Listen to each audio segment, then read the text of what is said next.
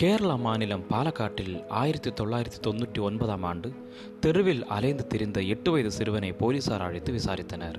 தன் பெயர் அபய் என்றும் அப்பா பெயர் அந்தோணி சொந்த ஊர் பெங்களூர் என்றும் தெரிவித்தான் தெளிவான விவரங்கள் இல்லாதபடியால் அவனை நீதிமன்றத்தில் ஆஜர்படுத்தினர்.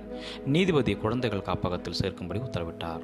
செய்தித்தாள் மூலம் விஷயத்தை அறிந்த சுசிலா என்ற பெண்மணி தன் மகன்தான் அபய் என்றும் நான் பெற்ற மகனை என் மாமியார் தான் அவன் குழந்தையாக இருந்தபோதே என்னிடமிருந்து பறித்து சென்று விட்டார்கள் என்று கூறி சிறுவனை அழைத்து சென்றார்கள்.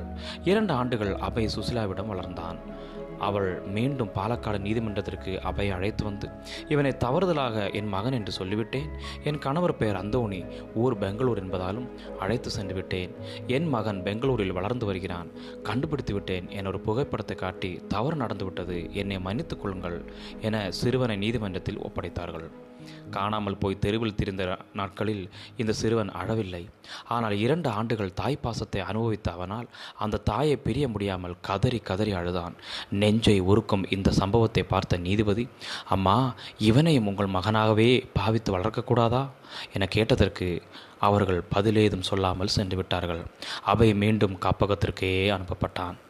பெற்றோர்களால் புறக்கணிக்கப்பட்ட ஆயிரக்கணக்கான சிறுவர்கள் சிறுமியர்கள் உலகெங்கும் உள்ளனர்.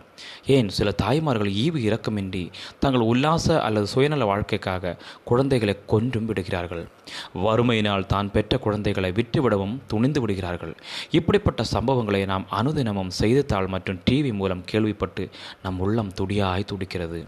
ஆனால் அன்பே உருவான நம் தெய்வம் எந்த சூழ்நிலையிலும் அவரை நேசித்து விசுவாசித்து அவரோடு வாழ்ந்து கொண்டிருக்கிற தம் பிள்ளைகளை ஒருபோதும் கைவிடவோ புறக்கணிக்கவோ மாட்டார். எனக்கு அன்பானவர்களே நம்மை ஒருபோதும் மறக்காமல் தாங்கி சுமந்து ஏந்தி தப்புவித்து காத்து வருகின்ற தேவன் நம்மோடு இருக்கிறார் என்ற நிச்சயத்தோடு அவரை துதித்து அவருடைய நாம மகிமைக்காக வாழ கற்றுக்கொள்வோம். தெய்வந்தாமே நம்மை ஆசராக ஆமேன் ஆமேன் காட் bless you all